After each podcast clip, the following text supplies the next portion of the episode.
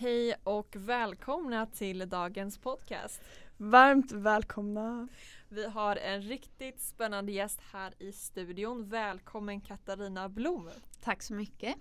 Jag hoppar direkt på frågan, vem är du? Berätta lite om dig själv. Jag är psykolog eh, till yrket och eh, har lite snubblat in på ett område som kallas för positiv psykologi sedan eh, ganska många år tillbaka nu. Men jag började intressera mig för det redan under studierna, för jag upplevde mycket att vi fick lära oss en hel del om hur vi människor fungerar när vi inte fungerar bra och vilka verktyg man behöver titta på då, men inte lika mycket om det här som är kanske för vardagsmänniskan. Bara om man vill känna sig lite mer stärkt en tråkig novembermorgon, vad ska man göra då? Så det, ja, det blev jag väldigt intresserad av, och sen har det liksom bara fortsatt och tagit sig fler och fler uttryck i mitt liv. Så idag så föreläser jag väldigt mycket i organisationer, pratar om det här med forskning bakom välbefinnande och eh, försöker sprida forskning eh, om psykologi och eh, kanske framförallt eh, hur vi kan göra för att må bättre och hur vi kan också hjälpa varandra för att eh, känna oss stärkta. För livet är ju tufft för oss alla emellanåt. Ungefär så kan man nog säga. Uh, och du har gjort ett fantastiskt TED-talk oh. som vi tycker att alla borde lyssna på. Ah. Och vi vill ju verkligen gratulera dig till över en miljon visningar, ja, vilket är helt fantastiskt. Det är så sjukt alltså. Jag kan nog inte ta in det fortfarande. Nej, alltså gud, wow. Oh. Um, men kan du inte berätta lite om vad du, vad du pratar om där? Absolut. Jag känner ofta att eh, det jag verkligen vill trycka på när jag pratar om välbefinnande är det här att må bra, det är inte en norm för de flesta människor, utan de flesta människor upplever oro och man funderar på sitt problem och vad är nästa steg och hur ska jag ta det här beslutet, och det är klart att livet är inte bara oro, men det är verkligen inte heller bara att må bra och att då och då oroar vi oss, utan jag vill kanske ge lite nya perspektiv på att vi människor, eh, vi kämpar ganska ofta i våra liv och i vardagen, och eh, det blir allt mer viktigare att kanske ta in det perspektivet med tanke på hur mycket yta vi möts av hela tiden, hur andra människor verkar få ihop sina liv väldigt lätt och swish och eh, liksom bara framgångsrika och hej och hå. Och i TED-talket så pratar jag lite om just hur vår hjärna har som en evolutionär förinställning, att det har varit evolutionärt viktigt för oss att uppmärksamma problem och att det här kan kasta lite av en skugga på vårt välbefinnande idag. Även om man har det inom situationstecken bra ställt, så är inte det någon sorts eh, immun eh, eller vad säger man, något skydd mot eh, att oroa sig eller tänka på problem och så vidare, eller hamna i konflikter. Så jag försöker verkligen nyansera det här med måendet, men med det sagt också prata om vad vi faktiskt kan göra för att stärka oss själva eller andra. Just utifrån att det finns vid det här laget en hel del forskning som har pekat på vissa rutiner, aktiviteter, handlingar som tycks vara allmänt bra för oss människor. Så man kan säga de två delarna, och lite att det här med att eh, må bra, det är lite som en färdighet man kan träna på. Så om man känner att nej, det är liksom novemberdass imorgon i mitt liv alla dagar i veckan, så vill jag liksom säga att ja, dels det är inte konstigt att man känner så här, eh, det gör vi alla ibland, eh, men att det finns saker man kan göra för att hantera det. Mm. Men jag älskar ju verkligen eh, ditt tak eh, mm. och jag älskar det exemplet du säger med att tankar är inte alltid så lätt att kontrollera. Mm. Även fast man kan ju träna på det också, så är det ju väldigt kämpigt ofta. Eh, men att det är lätt att kontrollera ens handlingar. Mm. Eh, och du är ju ett jättebra exempel på en handling man kan göra för att eh, ja, känna lycka på lång sikt om man skapar en vana av det. Eh, vilket då är till exempelvis eh, visa uppskattning och eh, ja, bryr sig om sina relationer i livet, mm. och att det är väldigt viktigt. Ja. Kan du inte berätta lite om det, och finns det några mer handlingar man kan göra som går i samma liksom, linje? Ja, men det finns ju olika sätt man kan fördjupa en relation till exempel. Och jag skulle säga bara att börja med att reflektera lite vilka relationer känns viktiga för mig just nu. För jag tror att för de flesta människor så har vi en del personer som följer oss genom livet. Men det är också vanligt att en del personer är viktigare för oss i olika skeden, och det kanske händer någonting i ens eget liv som gör att man hamnar närmare en person som är med om någonting liknande till exempel. Så att bara just nu, så vilka är viktiga för mig just nu? Vilka relationer skulle jag vilja vårda extra eller fördjupa just nu? Och sen kanske eh, ja, gå djupare i dem, prioritera att möta dem och sådär. Men också när man ses, vad är det man gör då? Eh, så har man sett bland annat att visa sig sårbar och verkligen berätta om hur läget är för mig är ett sätt att fördjupa en relation. Då givet att man blir bra i mottagen på andra sidan. Men mm. att visa sig själv sårbar är nästan som en inbjudan för den andra att också släppa garden och, och berätta lite om hur den personen har det. Och det är ju inget man ska göra med vem som helst, men just i nära relationer som man redan liksom litar lite på och skulle vilja fördjupa ytterligare, så kan det vara ett sätt. Och ett annat sätt att vara sårbar är också att be om hjälp. Att eh, kanske uttrycka att just nu känner jag att det här är övermäktigt för mig, eller jag orkar inte, jag vet inte. Så att ofta kan man känna sig till besvär när man ber om hjälp, men om man vänder på och tänker på hur upplever man själv när en vän ringer och är ledsen eller ber om hjälp, då känner man sig väldigt utvald och hedrad över att få vara där för den personen. Så eh, att visa sig sårbar, att be om hjälp och att det också finns en ömsesidighet i relationen, att båda upplever att man ger och tar. Det är ett typiska bra tecken för en sund relation. Mm. Jag älskar det du sa i Framgångspodden eh, apropå relationer, att man ska visa intresse för den andra och att kanske nyförälskade par känner varandra bättre för att, trots att de bara känt varandra i kanske några månader än liksom, äldre par. Mm. Och det tycker jag är jätteintressant, att man ska ta sig tid och verkligen fortsätta lära känna en person också och visa uppskattning på det sättet. Ja men visst, av alla saker som jag sa i den där poddavsnittet i Framgångspodden, så det känns som att jag nästan fått mest respons på precis mm. den Aha, saken. Många som har hört av sig och skrivit till mig och kompisar som säger att eh, jag har sagt till min man att vi ska lyssna på det här poddavsnittet. Och jag tror det handlar mycket om just att eh, det är så lätt att tappa bort den där lilla enkla rörelsen om att vara framåtlutad och nyfiken och intresserad på en person som går vid en sida dag ut och dag in och ja, som man känner det som att man har lärt känna ganska väl. Mm. Eh, och samtidigt så är det som att vi alla människor längtar ju efter att någon ska vara nyfiken på oss och våra upplevelser och tankar och känslor och drömmar. Och i en stressig vardag så är det liksom det första som ryker, och man pratar bara om problemlösning och logistik och hur ska vi få ihop det här och bla bla bla bla. eh, så, så det är, eh, är liksom både enkel men väldigt svår handling att göra. Men eh, absolut någonting som vi alla mår bra av, och just det här att dela framgång eller liksom att när någonting härligt händer att visa det och att partnern stöttar en idé och in- visar entusiasm för ens egen framgång eller glädje eller vad man nu har blivit extra stolt över, eh, att det också är väldigt stärkande.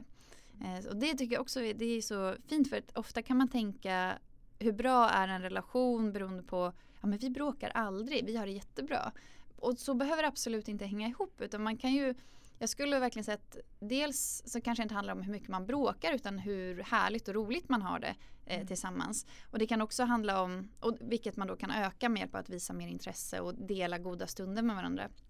Men det kan också handla om det här med hur man bråkar med varandra. Att, att det inte bara handlar att bråka eller inte bråka, utan också visar vi respekt mot varandra när vi bråkar. Att dela ett konstruktivt gräl kan ju verkligen visa mycket intimitet, och man måste bekänna färg och berätta om sina behov och känslor och vart vill jag med den här relationen. Det är en väldigt intim stund, och kan man ta sig igenom den och navigera det på ett respektfullt sätt så har man ju också fördjupat relationen. Eh, så att, ja. ja, det finns många saker att säga så just om. Intressant. Ja. Men nu kommer jag på en spontan fråga. Ja. För du berättade ju lite också om det här med alla hjärtans dag. Mm. Att det kan bli lite missvisande och så. Hur tycker du man ska agera om man till exempel har så här vissa förväntningar på sin partner på alla hjärtans dag? Och så här, kan det vara liksom motsätta ens lycka om man liksom tänker att det är kärlek på något sätt? Mm. Nej, jag tänker att om man längtar efter att bli extra uppvaktad på alla hjärtans dag, så det är väl ett resultat av liksom ens kultur och att man är upp vuxen i det här, och att vi ska, att alla hjärtans dag är en möjlighet för oss att visa uppskattning för varandra. Så det är ju inget fel i att längta efter det. Um, men jag tror att personligen så tycker jag att det är jobbigt med den dagen, för att alla som kanske inte är i en romantisk relation kan känna sig extra ensamma. Mm. Och det finns redan så många, eller så mycket i vår kultur som hyllar tvåsamheten. Mm. Och då kanske det är så här, oh, men behövs det verkligen en dag till? Ja. Och att det är snarare så här, ja, men okej, visa uppskattning mot alla som du tycker känns viktiga idag. Eller mm. ja, sådana saker. Men om man vill bli romantiskt uppvaktad på alla hjärtans dag av sin partner, och man går med den, liksom, det här är mitt behov, det här, jag är ärlig med mig själv, det här är min längtan. Då tycker jag att man ska vara en schysst partner och berätta det här för partnern i god tid i förväg. Mm. Mm. För det är ganska arbetsamt för alla parter, det här med tankeläsning. Att bara vänta på att den här romantiska riddaren ska så här komma med precis det här eh, coola, fina, utvalda blommorna som inte bara är röda rosor och tråkigt, utan det ska vara så här uppdaterat, smakfullt eller vad det nu kan vara som man längtar efter. Eh, så då tycker jag att ja, men, ta ert ansvar, berätta så här, du, jag ser att det är alla hjärtans dag om två veckor. Jag eh, ville bara dela någonting som känns viktigt för mig eh, ja, och så vidare. Men om man, förutom då relationer, finns det några mer områden eller handlingar som kan vara bra för, för just lycka i ens liv? Ja, dels så har ju det här med motion och vardagsrörelse väldigt gott stöd eh, för också vårt välbefinnande. Så det är jättebra att prioritera. Sen har man sett eh, till exempel förmågan att njuta i vardagen hänger ihop med eh, välbefinnande och lycka. Alltså att stanna upp i vardagen. Och när någonting härligt händer, att, att inte bara uppleva det härliga utan aktivt också ta ett metaperspektiv och njuta och uppskatta. Och tänk att jag får uppleva den här, eh, men de här rostade mandlarna som jag sitter och småäter på just nu under inspelningen. Att man är så pass närvarande och medveten om vad man själv uppskattar, att man liksom kan metauppskatta och metanjuta ah, ungefär. Intressant. Det är ett sätt som eh, man kan använda sig av i vardagen mm. som har stöd i forskning. Okay. Och sen har vi till exempel det här med medveten närvaro, att eh, vara faktiskt närvarande med mig själv, mina upplevelser, att träna mitt fokus på att inte vara så splittrat utan klara av att försjunka och observera och vara där jag är. Det man också sett är kopplat till ökat välbefinnande. Okej. Eh, det tyckte jag var så mm. deprimerande faktiskt i ditt TED-talk. Att mm. bara fyrtiosju procent av tiden så är man någon annanstans med tankarna. Ja. Det, då lever man ju bara hälften av livet. Jag vet! Ja, och i den där studien så visade det sig att den aktivitet vi var absolut mest närvarande vid, det var sex. Mm. Och så tänkte man, okej, okay, och hur många minuter liksom är man där under ett helt liv? Mm. Eh, så ja, det är ju lite tråkigt. Men eh, också bra att eh, veta om mm. att eh, det är så här och det är så här för alla. Mm. Eh, och att det är också någonting som man kan träna på så att mm. man kan uppskatta mer eh, var man än är. Men jag tycker också det var spännande i den studien att eh, vi mådde bättre av att vara närvarande även när vi gjorde någonting som vi tycker är tråkigt mm. eller som vi inte egentligen gillar. Mm. Det kan man ju tro att det inte ska vara, att ja. man zoomar ut från det ska vara mindre tråkigt. Ja. Det är liksom tvärtom, att man diskar och verkligen mindful så är det roligare. Om ni eller inte, hur? Ja, ja, men precis. Ja. Um, jag tänkte på, när du är som expert på lycka, jag blir så nyfiken, känner du dig lycklig och vad har du lärt dig om lycka under alla år? Har du blivit en lyckligare person? Och vad blir så nyfiken på dig? Det var som du ja. sa i TED-taget, så här, läs din egen bok om du råkar ja. läsa den en gång. Men hur hänger det ihop där om man lär sig ännu mer? Blir man lyckligare då? Alltså, ja. Jag hoppas ju det, för jag läser. Jag känner ingen press just nu. Nej, men jag tycker att man blir mer medveten. Så att jag... Ehm, Jag, jag tycker att jag har blivit mer resonerande och reflekterande och medveten om när jag gör någonting, eh, hur hänger aktiviteter jag gör under en dag ihop med mitt eget mående mm. eh, och också kopplat till forskning. Så att jag dels har ett raster av, okej, okay, det här brukar de flesta må bra, vad händer om jag gör mer av det här? Och jag tycker att det har hjälpt mig att eh, prioritera lite i min vardag. Eh, Och kanske också att ha väldigt mycket mer förståelse för mig själv när jag känner mig orolig inför någonting jag ska göra eller jag märker att jag får katastroftankar om någonting. Eh, att jag kan vara schysstare mot mig själv i de lägena. Så, ja, ja, men det är inte så konstigt att jag är orolig. Eller nu beter sig min hjärna sådär otroligt mänskligt igen. Eh, ungefär. Så det tycker jag har bidragit till att livet inte känns lika hårt och kantigt utan det känns liksom lite mjukare. Att, ja, Um, och att det har blivit lite enklare att just filtrera och prioritera bland allt som sköljer över den. Mm. Men med det sagt så känner jag absolut inte att jag så här, jag är lycklig och så här, nu är allt så bra och det är liksom klart. Så känns det inte, och det känns också som en poäng som jag gärna vill framhålla i olika sammanhang där jag medverkar, att att vårt mående är framförallt föränderligt och att vi människor är byggda för att uppleva en variation av känslor. Och att må bra är ofta förknippat med att vi ska uppleva frekventa positiva känslor. För det är liksom det mest behagliga och härliga. Man vill ju ha sockervadd hela tiden på något vis. Men i förlängningen så mår ju man inte bra av det heller, för då går vi miste om andra delar av livet. Och jag tänker idag att ett lyckligt liv eller ett liv som präglas av välbefinnande kanske innehåller en mängd olika känslouttryck, men att vi liksom är medvetna om och känner vad vi känner, vi känner våra egna behov, och att vi också har handlingskraft, att vi kan utifrån de här känslorna och behoven välja liv som vi längtar efter och som vi är nyfikna på att utforska. Och att, att leva ett liv som man liksom är nyfiken på att utforska innebär ju också ett liv med utmaningar. Och att vi vågar, ja men som ni har gjort, starta företag i en bransch som inte är så liksom vanlig för kvinnor att ge sig in i. Eh, och ni vet att det här kommer bli lite blod, svett och tårar eh, på vägen. Men vi vill göra det här ändå, för vi känner att vi kommer expandera som människor, vi kommer lära oss, vi liksom kopplar an till ett viktigt högre syfte. Så att det här med att upplever den här sockervadskänslan hela tiden, då får man väldigt litet livsutrymme, tror jag. Mm. Eh, och att eh, leva ett gott liv kanske snarare handlar om att våga expandera, men att man inte bara expanderar sig själv åt alla håll lite planlöst, utan att man någonstans bottnar i sig själv och ja, men, jag har ju alltid längtat efter det här, eller jag, jag är nyfiken på det här, jag vill mm. utforska det, och att jag tror att jag har kapacitet att kunna i alla fall utforska. Mm. Att liksom våga ta några kliv och titta. Och sen så får vi se hur långt det räcker. Mm. Men jag, jag ger mig själv tillåtelse att gå några steg hitåt. Så, och ett sånt liv innebär ju absolut ångest och oro och problem och konflikter. Alltså för att vi, vi ger oss an, liksom, vi ger oss i kast med livet. Så det här känner jag också att det ofta lätt blir missförstånd. Att man säger, ja men hur får man till det här sockervadslivet? Och så kommer jag bara, nej. Det är inte det det handlar om. Ungefär. Uh, ja. Vad intressant. Så att ens livsmål kanske inte ska vara att vara, eller lycklig kanske man fortfarande kan vara.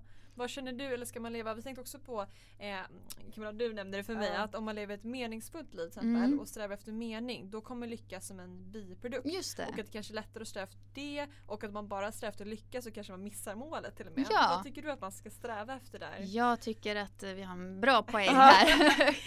Ja, verkligen. Men för att, eh, att sätta upp känslor mål är väldigt förrädiskt, skulle jag säga. För känslor är så pass föränderliga hela tiden, och det är också svårt att mäta egentligen så här, ja men har jag uppnått det där lyckliga livet nu? Ja, nu har jag det. Mm. Okej, okay, fast imorgon så kanske jag inte känner att jag har det. Alltså det, mm. det är så halt på något vis. Mm. Medan att eh, istället sätta upp mål, kanske, ja men jag skulle vilja få uppleva det här, jag vill känna hur det känns att stå på toppen av Kebnekaise eller vad det nu kan vara. Det kan man liksom mäta om, och jag förstår om jag har gjort det eller inte. Det är som tydligt för oss själva på ett helt annat sätt än att bara ha lycka. Mm. Plus att jag skulle säga att ha lycka som slutmål är igen väldigt, väldigt svårt, eftersom känslorna är i konstant förändring. Om vi kunde frysa livet så att det var konstant, alltså att ditt liv kommer se exakt likadant ut hela tiden, och ditt känsloliv kommer också frysa och vara exakt liksom, okej, då kanske vi lyckas. Men, men livet är konstant föränderligt, och vårt känsloliv är också konstant föränderligt. Så därmed så behöver vi kanske hitta någonting djupare än bara just känsloyttring att mm. hålla i, för att känna oss så här, mäta om vi känner oss nöjda med våra liv eller inte. Mm. Så tänker jag. Men det är kanske också svårt hur man definierar lycka. Mm. Eller så här, är det en, en känsla av liksom eufori, eller är det att vara lite mer tillfreds med livet, känna sig i harmoni med sitt liv och så? Hur, hur tänker du kring det? Ja. Kring definitionen. Ja, men det är en jättebra fråga. Ja. För det här är ju verkligen forskarna kliat sig i huvudet ja. kring. Eh, och därför har man hittat på en massa olika definitioner av lycka. Mm. Eftersom det kan vara allt från det där intensiva lyckoruset mm. till någonting mycket mer stillsamt. Och som kanske bara är att jag känner mig nöjd med mig själv idag. Mm. Eller nöjd med min arbetsinsats idag.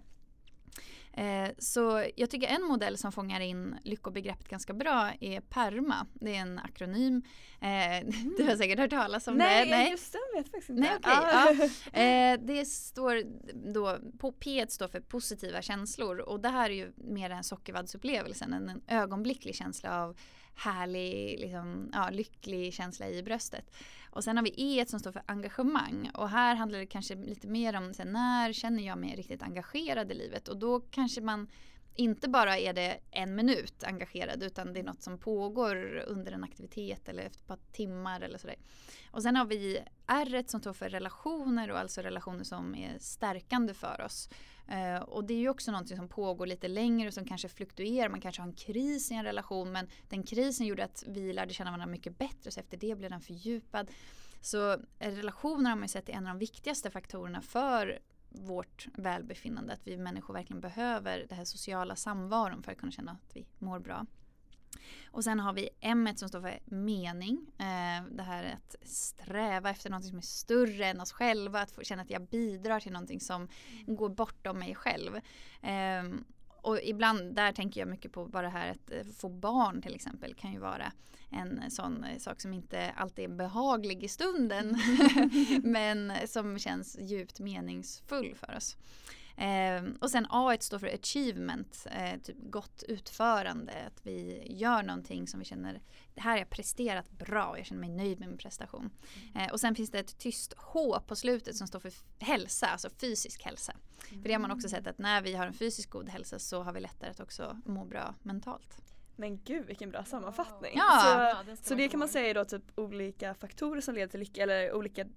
Ja, närvaro av ah. de här olika ah. innebär, liksom, det korrelerar till ah. välbefinnande, närvaro. Så av helst lite av allt, eller? Ja, men precis. Ah. Och jag tänker att eh, en egen tolkning av detta är att av, ju mer robust man vill känna sig i sitt välbefinnande, desto bättre kanske att sprida ut det lite grann. Mm.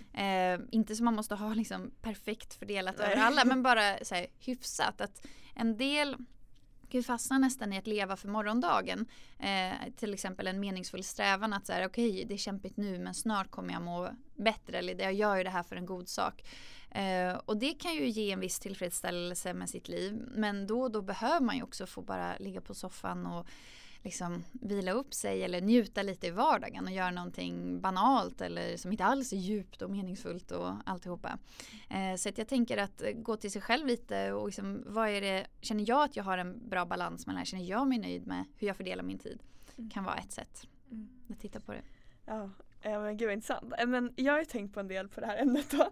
Eh, och en sak jag reflekterat över, det är just det här med att jag tror mycket på att man kan kontrollera sina tankar till viss del då eh, och bestämma vad man tycker om allt ifrån en arbetsplats till personer. Man kan fokusera på det positiva, man kan vara tacksam och så vidare. Mm, mm. Men det är ju inte alltid lätt och ibland känner man att det kanske är en person som eh, man bara helt enkelt inte kommer överens om eller man faktiskt inte kan få det här jobbet och verkar roligt eller vad det nu kan vara. Och där undrar jag lite hur man ska se på den här avvägningen mellan när ska man bara jobba med sitt mindset att liksom fokusera på det positiva hos en person eller en situation och när ska man faktiskt, ja men vad det nu är, lämna relationer eller lämna jobbet eller vad det nu kan vara som, som gnager. Hur ser du på lite den balansgången om man ska säga? Ja, jag tycker det är jätteintressant för det är, finns ju inget lätt svar. Eh, vi lever ju hela tiden en sorts kombination av de där två lägena. Mm. Eh, och jag tänker att eh, en viktig Uh, utgångspunkt kan vara just att ställa sig frågan, har jag chans att påverka den här yttre situationen? Mm. Uh, och kanske börja där. Uh, för om det är någonting du inte trivs med så är det jättebra om du kan uttrycka det och kanske påverka så att det blir på ett sätt som du faktiskt trivs med. Uh, så om din partner beter sig på ett sätt som du inte uppskattar så kanske börja med att lyfta att jag känner så här och det här är viktigt för mig. Hur ser du på det? Att man kan påbörja ett samtal. Eller om det är en arbetsplats där man känner att man hela tiden får lite för mycket att göra. Att då våga ta ett samtal med sin chef eller teamledaren eller vem det nu kan vara och berätta om det här eh, trots att det kan kännas, undrar om de tycker jag är svag nu, undrar om de tycker att jag är korkad som inte klarar av det här. Eller, så. Att börja med att ändå undersöka så här, vilken chans har jag att påverka min situation? Okej, mm. testa de alternativen. Eh, om man märker att man slår huvudet i taket att så här, nej, min partner ändrar inte på sig och min arbetsplats verkar inte alls lyhörd för mina behov. Eh, då tycker jag att man kan ha ett litet snack med sig själv. Mm. Att eh, okej, eh, hur vill jag göra nu? Ska jag lämna? Eller kan jag vara mer accepterande mot min partner i det här läget? Att så här, det verkar ju vara väldigt svårt för honom att ändra på det här beteendet. Ja. ehm, påminna sig själv om att jag inte heller är perfekt. Jag gör ju saker han tycker är jobbiga men han är ändå schysst och accepterar dem så då kanske jag kan vara schysst. Alltså här, mm. Att man börjar så där, ut och sen kanske testa då så här, funkar det med att acceptera eller kanske kan jag eh, bli bättre på att upp prata med honom om vad jag uppskattar för andra sidor och göra dem större för mig själv. Mm. Eh, men om man ändå känner ett skav i slutet av en ja. period eh, att det här är så störande för mig, ja, då vet man, då har jag ju provat både att försöka påverka det yttre och jag har försökt påverka mig själv, men det, det sitter kvar. Mm. Då kanske vi får ta det här radikala, eh, att jag ska lämna eller vad det nu kan vara. Just som det. Lite generellt ah, svar. Yeah. Ja. Yeah. Men för jag tycker också att till exempel det finns ju en viss typ av orostankar som är kopplade till en faktisk verklighet, att det här är ett problem. Du ska vara orolig mm. över den här situationen. Mm. Och då blir det väldigt missriktat om man ska bara jobba med sin inställning och så här, nej men jag ska vara positiv, det kommer och så här. Mm. Nej, så här, dina orostankar är jättevärdefulla. De säger ett viktigt budskap här. Medan i andra situationer så har vi orostankar och de är ganska tagna ur fluff. Mm. Det, de fäster inte verkligheten. Det finns egentligen ingenting du kan oroa dig för. Eller liksom, det hjälper inte dig att du oroar dig. Och då kanske det är bättre att ja, träna sitt eget mindset. Okej, okay, oh, jag har ju så lätt att klanka ner på en ny arbetsplats precis när jag kommer. Eller mm. oh, jag har ju så lätt att känna mig hotad av andra tjejer på jobbet. Eller vad det nu kan vara. Och börja hacka på dem i mitt huvud. Eh, vad kan jag göra för att aktivt eh, bli kompis med dem istället, eller mm. börja se vilka fina kvaliteter de har, eller vad det nu kan vara. Mm. Eh, så att det är verkligen en, liksom, man får göra en liten analys av situationen själv, mm. tänker jag. I, och så ta till den strategi som man tycker verkar vara mest hjälpsam. Mm. Gud vad intressant. Jätteintressant. Jättebra svar. Vi har diskuterat det här mycket. Ah, ah vad roligt. Men jag tänker på det du körde i TED-talk också, att det är mycket lättare, eller för hjärnan då, att fokusera på de negativa sakerna än de mm. positiva. Så att mm. om man blir av med pengar så drabbar det mycket mer än om man får lika mycket, liksom tjänar lika mycket. Och samma sak, man får en komplimang, det är inte så att en förolämpning neutraliseras då, utan det väger mycket tyngre tyvärr med en förolämpning. Mm. Eh, och jag tänker lite samma sak i relationer också, att man det är lättare att fokusera på det negativa och att man, man kanske ska liksom aktivt träna på att tänka vad för fantastiskt finns hos den här personen eller på ens jobb, vad är det jag verkligen uppskattar, eh, och det är lättare att hamna i den här fällan att man bara nej, klagar på sin omgivning fast den är objektivt bra. Så, så det vill man också träna på, att verkligen uppskatta. Absolut, ja. Ja, men det tror jag väldigt många känner igen sig i. Och jag med. Och det tycker jag är en av de saker, ibland när jag får frågan av så här, hur har det påverkat dig, som ni var inne på tidigare, att föreläsa om det här. Alltså jag kan känna att det tar så lång tid att lära sig nya mönster. Om jag har precis stått på scenen och pratat om att vi har det här negativity bias inbyggt hos oss och att vi har en tendens att uppmärksamma det negativa, och så kliver jag av scenen och så direkt så slår det till för mig själv att jag bara, åh jag stakade mig tre gånger där i starten, ah, hur kunde jag det, jag kan ju det här starten, varför blev jag nervös eller. Och så bara, direkt mm. så börjar man. Så att det är verkligen så inbyggt. Ja, det är mm. så automatiskt. Mm. Uh, och man får verkligen träna gång på gång på ja. gång. Att hämta hem och bara, nej men vänta. Nu är jag igång igen. Mm. Hoppsan hejsan Katarina. Liksom hämta hem sig själv lite och bara vänta lite nu. Okej, okay. Ja jag stakade mig tre gånger. Men uh, var det någonting jag kände mig nöjd med? Uh, och så att liksom mm. börja uh, nyansera lite sin upplevelse och inte bara direkt köpa den här mörka, mörka bilden som huvudet kan ge en. Mm. Vi hade en liten Q and A-flit på vår Instagram. Eh, jag tror man fick ställa frågor om vad som helst. Ja. Brett. Ja. Eh, och då var det en som eh, frågade om några tips hur man slutar oroa sig. Att mm. om man har något, jag vet att du nämnde i TED-talk också, mm. att man vet någonting som man faktiskt inte kan påverka men ja. ändå går man runt och oroar sig och liksom, tankarna bara går på repeat. Vad ska man göra då? Tycker du att man ska försöka tänka annorlunda eller ska man köra sådana här positiva actions som du pratar om? Vad har du för tips där om man går runt och oroar ja. sig för mycket? Jo men det tycker jag igen lite det här som jag pratade om tidigare, att börja med att analysera, eller om det är svårt att bedöma själv, fråga en vän, berätta vad du oroar dig för och fråga så här, är det här orimligt av mig att jag oroar mig för det, eller finns det skäl för min oro, borde jag tänka ut en liksom, problemlösningsstrategi, för oro är egentligen liksom en kusin till problemlösning. Mm. Problemlösning är att vi identifierar ett problem, identifierar en lösning och sen tar action på det och löser problemet, så är det borta. Så slutar vi tänka på det. Medan oro, det är att vi identifierar ett problem, identifierar en lösning, men istället för att gå till handling så går vi tillbaka till problemet och hittar en ny nyans av det, och då hittar vi en ny nyans av lösning och sen går vi tillbaka igen till problemet och så här. Och det är därför som oro kännetecknas av det här repetitiva tankarna, att oftast så känner vi igen vår egen oro, att oh, jag har ju oroat mig för det här så många gånger förut också.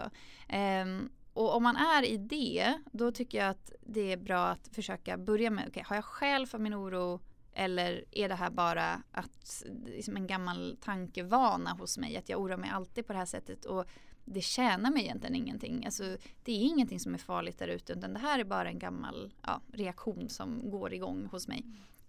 Så det är väl det första. Eh, och, och om det är någonting som är faktiskt, ja, det finns skäl för dig att oroa dig för det här. Det här är inte en bra situation för dig. Eh, då handlar det om att gå till problemlösningsstrategier och kanske ta hjälp av någon då och säga, hur ska jag lösa det här? Och verkligen ta mod och, eh, och det är svårt att säga ta mod, men att verkligen hitta sätt att, att förändra situationen. Mm. Och på det sättet sluta oroa sig. Mm. Men om det är den här lite mer fantasifostrarna som vi alla går runt med, en sån här orosmonster som hänger med en.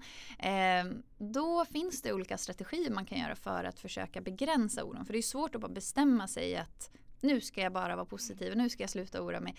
För det liksom går några minuter och sen så bara så kommer de där och knackar på axeln och vill prata med en igen. Eh, så det finns en väldigt eh, väl... använd orosstrategi kan man väl säga inom K B T som heter orosdagbok. Eh, och det handlar om att man bestämmer en tid med sig själv där man aktivt ska oroa sig. Eh, så att man bjuder in orostanken och säger jag ska verkligen utforska den här oron hela vägen ut i det sista katastrofscenariot. Ja. eh, Men jag ska bara göra det under den här tiden. Och att man sätter liksom en timer, en klocka och penna och papper, sitter och skriver ner sin oros, sina orostankar. Men bara för att man har den här orostunden med sig själv betyder ju inte att oron inte kommer komma resten av dygnets timmar. Liksom när man duschar, ska sova, är på jobbet och bara knackar på och bara hallå, kommer du där? Nu är jag här igen. Jag har väl inte glömt bort att jag finns i livet ungefär. Och då kan man ta upp sin telefon och eh, ha en liten kom ihåg-lista där det står så här, kom ihåg att oroa mig för. Och varje gång orostanken kommer och knackar på så kan man ta upp sin lilla kom ihåg-lista och skriva ner temat på, liksom, bara någon etikett på den här oron. Så här, just det, jag är orolig för hur du ska gå på tentan imorgon eller vad det nu kan vara. Och sen lägga undan telefonen igen.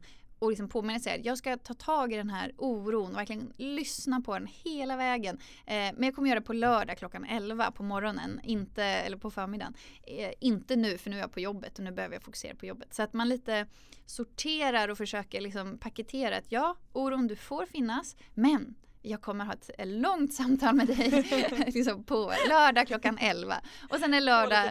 Ja, exakt. Ha lite quality time. Exakt. Eh, och när lördag klockan elva kommer, då sätter man sig och utforskar de här orostankarna. Och när vi väl skrivit ner dem, då har vi helt andra förutsättningar att också sortera i oron. Att så här, ja, vad av det här är faktiskt problem jag behöver lösa? Och vad är det mer saker som jag kanske behöver acceptera? Om jag är orolig över eh, en väns hälsa till exempel. Eh, ja, jag kan ju göra det jag kan i att stötta och sådär. Men, men sen kanske jag måste också träna på att acceptera att eh, livet är i förändring hela tiden. Och jag vet inte utgången och jag kan bara liksom, stötta min kompis och hoppas att det kommer gå bra. Eh, resten måste jag acceptera. Eh, och det är ju också svårt, men det är i alla fall ett första steg på hur man kan just hantera orostankar. Och enda brasklappen jag vill säga, är att lägg inte den här quality time-stunden med dina orostankar precis innan du ska somna. För då kan det bli svårt att sova. Eh, men gärna så här, någon stund på dygnet när du känner dig lite stark och bra. Du kanske ska gå ut efteråt och träffa någon kompis eller något. Bra tips. Ja. Så det kan vara bra att tänka på. Det har vi pratat om tidigare. När jag har orostankar då är det innan jag ska sova. Mm. Jag antar att det är liksom att dagen har lagt sig och det är inget, så här, inget brus från dagen. Liksom, och då, då, då hinner man tänka. Liksom. Ja, och jag skulle säga att det är enormt vanligt. Ja. När jag arbetat kliniskt som psykolog så är det vanligast att man oroar sig på morgonen och på kvällen. Mm. Det är som, precis som du säger, innan dagens brus sätter igång och hjärnan blir sysselsatt av allting så kommer det här... små radarn, är det ingenting jag borde oroa mig för just nu som liksom hjärnan drar igång. Ja. Ja. Mm. Ja, intressant. Jag tror det är intressant att du nämnde med K B T och så. Det är många som går i terapi och, och liknande och man behöver inte vara liksom sjuk eller så för att göra det utan bara för att må bättre. Vad är dina tankar kring att söka hjälp där allmänt och prata med någon?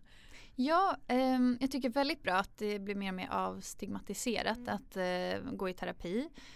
Um, och samtidigt så tänker jag också att vi ska ju inte över vad heter det? Man kan inte överproblematisera livet. Mm. Att eh, livet är smärtsamt till och från och man kan tänka lite att när det är så jobbigt för mig att jag känner att min funktionsnivå försämras, alltså att jag får svårt att klara av mitt jobb, jag har svårt att klara mina relationer. svårt att klara av min egen liksom, eh, hushållsarbete, hygien och människa. Alltså, när jag känner att någon del av livet börjar fallera.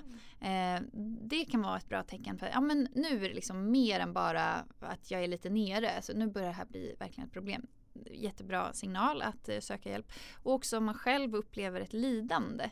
Alltså om jag känner att... Eh, jag mår verkligen, verkligen inte bra. För det här är också svårt. Ju, vi människor är ju så olika. Så samma händelse kan vara en axelryckning för någon och en katastrof för någon annan. Så därför är det också viktigt att gå till, vad är min upplevelse av situationen? Men jag tycker att det här är jättesmärtsamt. Mm. Det, är, det gör så fruktansvärt ont. Och jag har provat att prata med kompisar och det bara är så mycket smärta kvar. Eh, då kan det också vara bra att mm. söka hjälp. Och, och ett vanligt sätt att söka hjälp är ju faktiskt att bara gå till sin vårdcentral och prata med sin läkare. Mm. Och säga att vet du, jag upplever det här och det här och det här. Och verkligen vara tydlig med vad det är. Och man kan ju också säga att jag funderar på att jag kanske behöver prata med en psykolog eller en legitimerad psykoterapeut. Mm. Så får man nu, i, inte överallt i Sverige, men mer och mer så får man ändå en remiss till en psykolog och ja, kan träffa sådana som mig. ja, ja. Har du någon inspiration inom lycka eller välmående? Vem tror du är liksom den lyckligaste personen i världen? Det var det vi tänkte på innan. Du har en sån person som den. Den tror du kan man se upp till. Liksom. Oh, ehm, ja, det var ju lite olika frågor här i samma. För att jag ja. tänker att... Eh, Um, liksom, eh, jag funderade lite på det här med en, en lyckligaste person, att det går ju lite igen med det här som jag nämnde med att man har ju träffat personer som verkar må extremt bra. Om bara, give me your secret. Så här, vad är det du gör? men, men jag tycker verkligen att eh, det där är ju också lite av ett sånt här mindset som kan vara så vilseledande. Att, mm. att eh, det finns personer som är lyckligast. Liksom. Och att eh, då hamnar hela det här med att måendet är ju i konstant förändring lite i bakgrunden. Och vi igen tror att vissa människor har de här hemliga recepten som kommer lösa mina problem. Medan jag skulle ju snarare trycka på att så här, men livet är... alltid i förändring och ibland är det bra att vi upplever smärta och sorg, för det betyder att vi har investerat oss i någonting och vi har riskerat någonting och vi har gjort något som kändes värdefullt. Sen ska man inte fastna där och man ska ju inte oroa sig överdrivet mycket, men, men just att eh, det måste få finnas eh, ja, en variation just. Jag såg på stan förut eh, någon reklamkampanj som var så här: make twenty twenty your best year, och eh, jag kan känna mig att så här, nej men jag får inte, jag får inte utrymme att andas av en sån slogan. Mm. eh, ja, ehm, och så skulle jag inte känt för typ tio år sedan. Då skulle jag känna bara så här, yes och peppen och det här året ska bli mitt bästa. Men nu känner jag mer att eh, eh, att det är så lätt att man hamnar i den här absolutismen, att det ska liksom vara det bästa någonsin. Mm. Och då öppnar det upp för så himla mycket också chans att man känner sig missnöjd och misslyckad. Medans att någonting inte är en peakupplevelse, det är ju det vanliga. Mm. Och att livet eh, kan ju bestå av peakupplevelser, men just att de har förmågan att vara en, en så här topp, toppenupplevelse, det är ju för att det finns en variation, att det, mm. att det är många dagar som inte är toppen. Mm. Så de där dagarna som inte är toppen, de bäddar ju för att vi sen ibland får uppleva någonting som är helt fantastiskt. Mm. Um, så att, och det tycker jag man tappar när man gör såna där slogans. Mm. Att, uh, um, och att lite bli sams med sig själv och sin vardag och så här, hur kan jag få det som jag är i många timmar av min vakna tid, eller mycket av mitt liv spenderas ju i någonting som är en vardag, och hur kan jag få den liksom lite mer spännande eller utforskande eller ja, att, som, lärorik för mig själv, eller mm. hur kan jag hitta ett sätt att vara med mig själv som är lite mer accepterande, eller eh, ja, att jag är lite mer nyfiken på mig själv eller eh, personerna runt omkring mig. Det tycker jag är liksom det mest exciting mm. just nu. Mm. Eh, och inte kanske just där, hur kan jag lägga ihop pusselbitarna så att eh, morgondagens Katarina kommer att känna att livet är bara en enda lång peak. Liksom. Mm. För det känner jag är som en illusion. Mm. Och det är viktigt att vi hittar nya sätt att må bra än att mm. jaga de här ja, Ja. Nu känns det som att jag börjar svara på något helt annat. Jag är så, nu är jag mindful. Det är så intressant. Det var spännande. Uh. Nej, men jag, för jag läste den boken med Dalai Lama tidigare, en lycka. Mm. Mm. Så känns jag det hade top of mind. Ja. Han kanske skulle vara, vad tror du där? Tror du att, för att han känns väldigt att han är duktig att meditera och närvarande. Ja. Ja. Jo, men jag tror, jag tror verkligen att han har lärt sig bli sams med sig själv och mm. sin egen mänsklighet. Och att han tränar mycket på att vara närvarande. Mm. Och på det här med compassion, att känna värme inför andra människor. Och allt det där är ju saker som verkligen har gott stöd i forskning. Mm. Att det är någonting vi kan träna upp. Eh, liksom färdigheter som ger mer eh, tillfredsställelse med livet. Och att det är någonting som vi alla kan träna på. För att vi är naturligt dåliga på det. Mm. Alltså, vi har väldigt lätt att känna oss hotade av andra människor. Och vi har lätt att känna oss ensamma. Vi har lätt att oroa oss. Och det, kanske det att jag känner att eh, vi måste börja prata om att vi är där, att vi är människor och att det här är den mänskliga upplevelsen. Mm. Inte att säga, men jag mår bra men, men jag vill må, jag vill ha ännu mer pika liksom, i mm. mitt liv. Mm. Utan kanske mer säga, ja, men hur kan vi vara mer schyssta med varandra givet att vi är så himla mycket människor. Mm. Eh, ja, förstår ni vad jag menar? Ja. Det låter, okej, ja, bra. Ja. Ja, jag var så här, mm. ja. Jag tänker lite med relationer också, att man, vissa kanske söker att varför relation tar slut, att vissa fortsätter söka de här pikarna mm, medan man, det kanske inte är det man ska söka, man kanske ska söka efter den här, jag vet inte vad man ska söka efter. Ja, just det. Det är det du skrev lite tidigare. Ja, men ja. Jag tänker så här att om man är en pikmänniska mm. för det finns, alltså vi är olika där också mm. eh, då tycker jag det finns ju inget fel i att liksom bara, jag älskar att ligga runt eller jag älskar att ha nya relationer mm. på rullande band. För att jag känner mig själv och jag vet att jag tycker så mycket om den upplevelsen. Jättebra, go ahead. Om det är det du vet att du mår bra av. Eh, men jag tror inte att det är något som de flesta av oss kommer må bra av. Mm. Eh, och samma sak att vi kan ju också hamna på andra änden. Att vi blir lite för trygghetssökande. Och att man aldrig vågar ge sig in i en relation. Mm. Eller man vågar inte avsluta en relation. För mm. vi vet vad vi har och vi vet inte vad vi ska få. Och då finns det också en så här naturlig riskaversion hos oss människor. Mm. När vi ska ta den typen av beslut att det är väldigt arbetsamt för oss att välja bort det trygga. Mm. Eh, så att man får ju alltid se igen så här, vad är jag i mitt liv och vad är mina behov, vad känner jag, vilket skav har jag levt med dag efter dag, när ska jag börja ta skavet på allvar och agera på det och faktiskt förändra situationen, ungefär. Mm. Den typen av frågor. Mm. Ja. Superintressant. Ja. Jag har så många följdfrågor. Men vad kan man konkret göra liksom idag för att bli lyckligare? Har du tips? Lyssna på det här poddavsnittet. Ja, ja, ja, ja. Ja. Det var det vi ville säga. Ja, eller hur? Ja. Ja, nej, men det finns ju då, som vi varit inne på, olika handlingar som man har sett i studier tycks vara bra för oss. Till exempel här att, att spendera tid med människor som man känner sig trygg med och att fördjupa relationer, att träna, träna mindfulness, att odla ett optimistiskt sinnelag. Eh, till exempel att våga tro på en ljus framtid. Mm. Eh, och kanske inte bara stanna vid att tro på det utan också engagera sig i handlingar som förverkligar den här ljusa framtiden. Det är också sånt som är mm. förknippat med välbefinnande, att optimister tycks må bättre ah, också. Och faktiskt också på fysisk nivå. Det är att optimister eh, löper mindre risk för att få till exempel hjärt- och kärlsjukdomar. Mm. Eh, så att, eh, ja, jämfört med då personer som har lättare att vara pessimistiska. Mm. Så det är, just, det är vanligt att vi inte är naturligt optimistiska men det är också någonting som vi kan träna på. Mm. Så ja, det är bara några så här, exempel på. Och det här njuta medvetet som vi pratade ah. om. Att när du är med om något härligt att stanna upp och verkligen ah, shit, jag uppskattar ju verkligen det här. Mm. Bara ta sig en liten tid och ja, en liten stund att uppskatta det aktivt. Men därför jag ger en shoutout till din mamma. Hon är väldigt ah. bra på det. Hon är ah. väldigt bra på det. Jag efterrätt bara, nu ska vi njuta. Gud vad bra vi har. Jag tycker det är så härligt.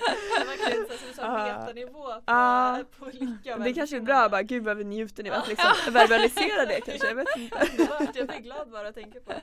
Det är så roligt. Hoppas att lyssnar på avsnittet. Ja, nej men gud. Det var superintressant. Så intressant och jättebra tips. eh, ja, vi får väl avsluta här, men eh, ja. jätte, jätteintressant. Tack så jättemycket att du var med, så intressant. Ja, men så roligt att träffa er och få prata om mitt hjärteämne. Verkligen, stort tack till er. Tack. Tack. Ja.